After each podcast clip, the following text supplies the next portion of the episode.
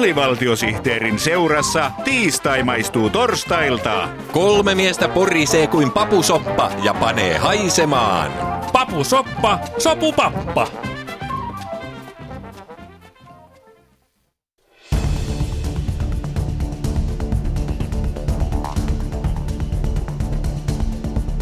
Nyt kaikki kilvan radion ääreen, kun alkaa urheiluohjelma Palkintopallit tulessa.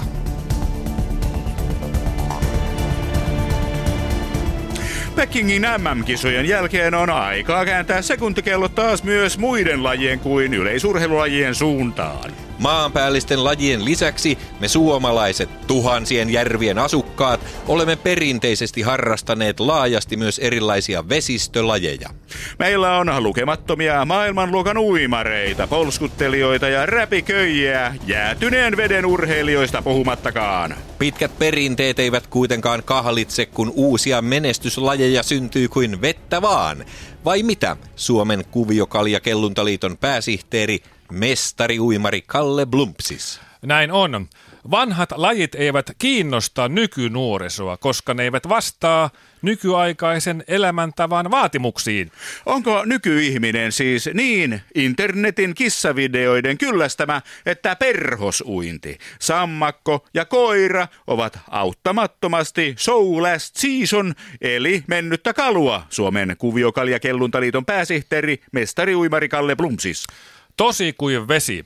Kuviokalja kellunta on hyvä esimerkki tästä. Mm-hmm. Se on spontaanisti kansan keskuudessa syntynyt urheilulaji, jossa yhdistyvät suomalaiset vahvuudet. Vesistö ja kaljan juonti. Aivan. Aivan.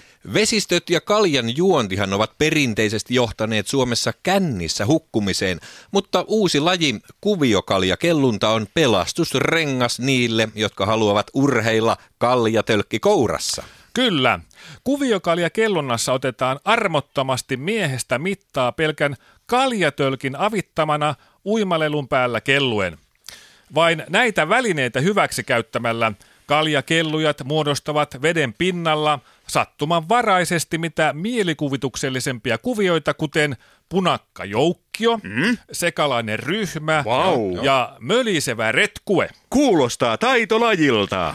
Kuviokalja Kelluntaliiton tavoitteet ovat korkealla vai mitä, mestari uimari Kalle Blumpsis? Kyllä.